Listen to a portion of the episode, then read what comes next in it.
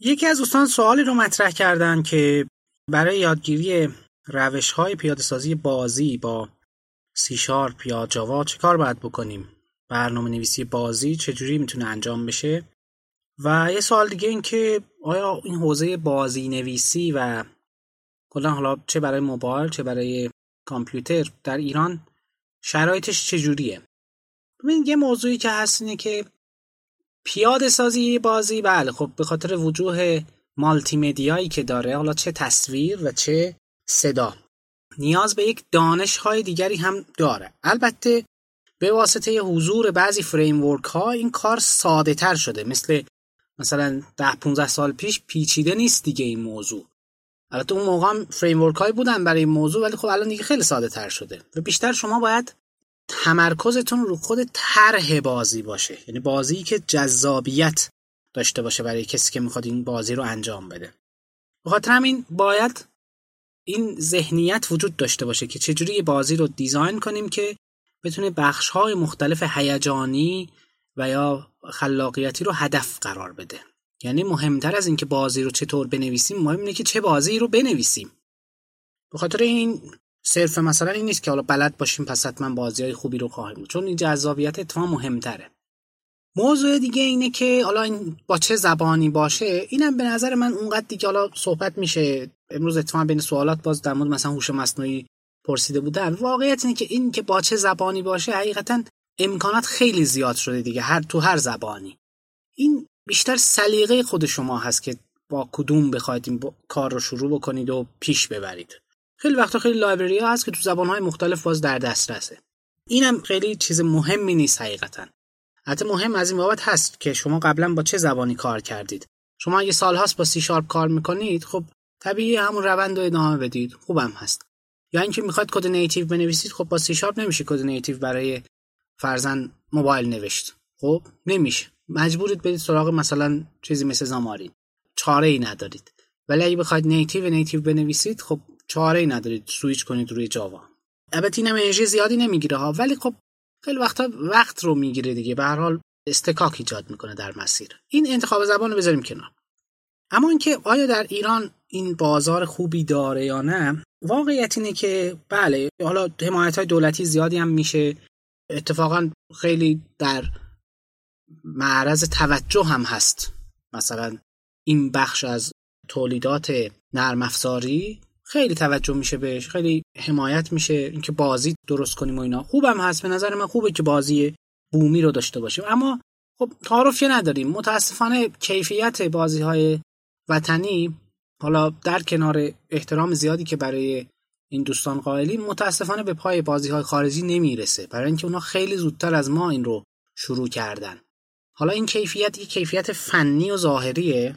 این مشخصه خیلی وقتا. دیگه همه هم می‌تونن تشخیصش بدن. یه وقتایی بحث این جذابیت بازی هست که این به نظر من اتفاقا مهمتره. رو این باید خیلی کار بشه. این یه کار فنی نیست. باید شما روانشناس داشته باشید باید طراح بازی داشته باشید باید یک کسی داشته باشید که خب اولا برای کی دارید می‌نویسید این رو؟ این بازی آیا مخاطب در بین عموم مردم داره؟ برای بچه است برای نوجوانه؟ برای چه افرادیه؟ کجا رو هدف گرفتیم اینجا؟ اینا نیاز به افرادی داره که جنبه های مختلف روانی و ذهنی افراد رو شناخته باشن.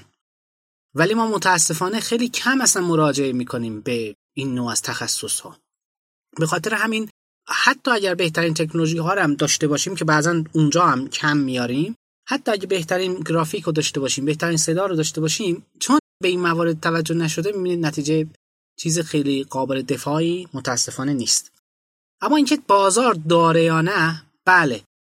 طبعا بازار داره منتها تا وقتی که ما خودمون این بازار رو بگیریم دستمون. اینو واگذار نکنیم با یه سری کمبودها واگذار نکنیم به شرکت های خارجی به مجموعه های خارجی. این مطمئنا بازار داره.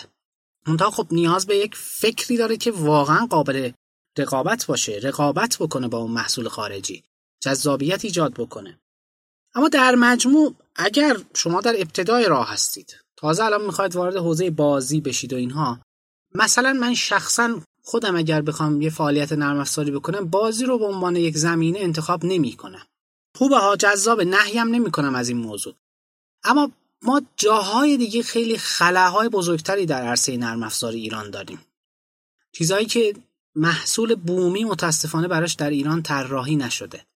حالا فضای فرهنگی بازی باز خب خیلی حساسیت های بیشتری اونجا وجود داره ولی واقعیت اینه که ما نتونستیم اونطوری که باید از این امکاناتی که داریم به عنوان تحصیل کردگان در حوزه مهندسی نرم افزار و برنامه نویس ها و افرادی که دغدغه موضوعات رو دارن از این امتیاز نتونستیم استفاده کنیم برای اینکه یک اکوسیستم خوب نرم افزاری در ایران داشته باشیم.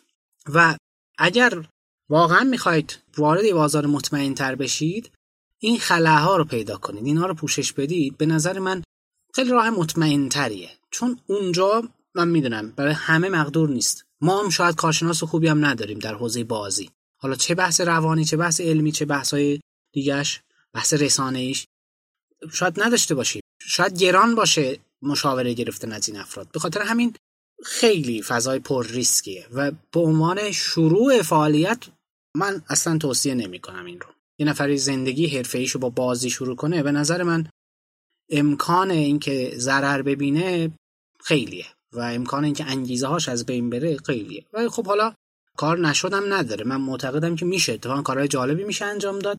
ولی اینو بدونید که کار سختیه. کار راحتی نیست. اتفاقا کار تو عرصه های دیگه مهندسی نرم افزار خیلی راحت تره و یه موضوع دیگه هم این که من باز هم تاکید می‌کنم. یه زمانهایی هست که شما خب از یک لایبرری آماده استفاده می‌کنید از یک اخر چیزهای آماده ای استفاده می‌کنید. اینجا مشخص استفاده می‌کنید. اما باز هم بوده من تجربه شد تو عرصه روباتیک داشتم. بازی نمی نوشتیم ولی خب مجبور به simulation فضایی زمانی بودیم. اونجا شما احتیاج به ریاضیات دارید احتیاج به یک درک هندسی دارید. بعضا احتیاج به شناخت صدا دارید. همه این موارد یک دانشی بیش از برنامه نویسیه یعنی در کنار برنامه نویسی این موارد رو باید داشته باشید. بدون اینها وارد این حوزه بشید این کمبودها رو حتما حس خواهید کرد و به خاطر همین اگه وارد حوزه بازی نویسی می‌خواید بشید اینها رو هم مد نظر داشته باشید. این خیلی مهمه موضوع مهمی هست و البته خب بحث شناخت سخت افزار و چیزهای دیگه و اینا هم هستن. بالاخره جز ملزومات موضوع است. یه صرف یه فعالیت نرم افزاری عادی نیست.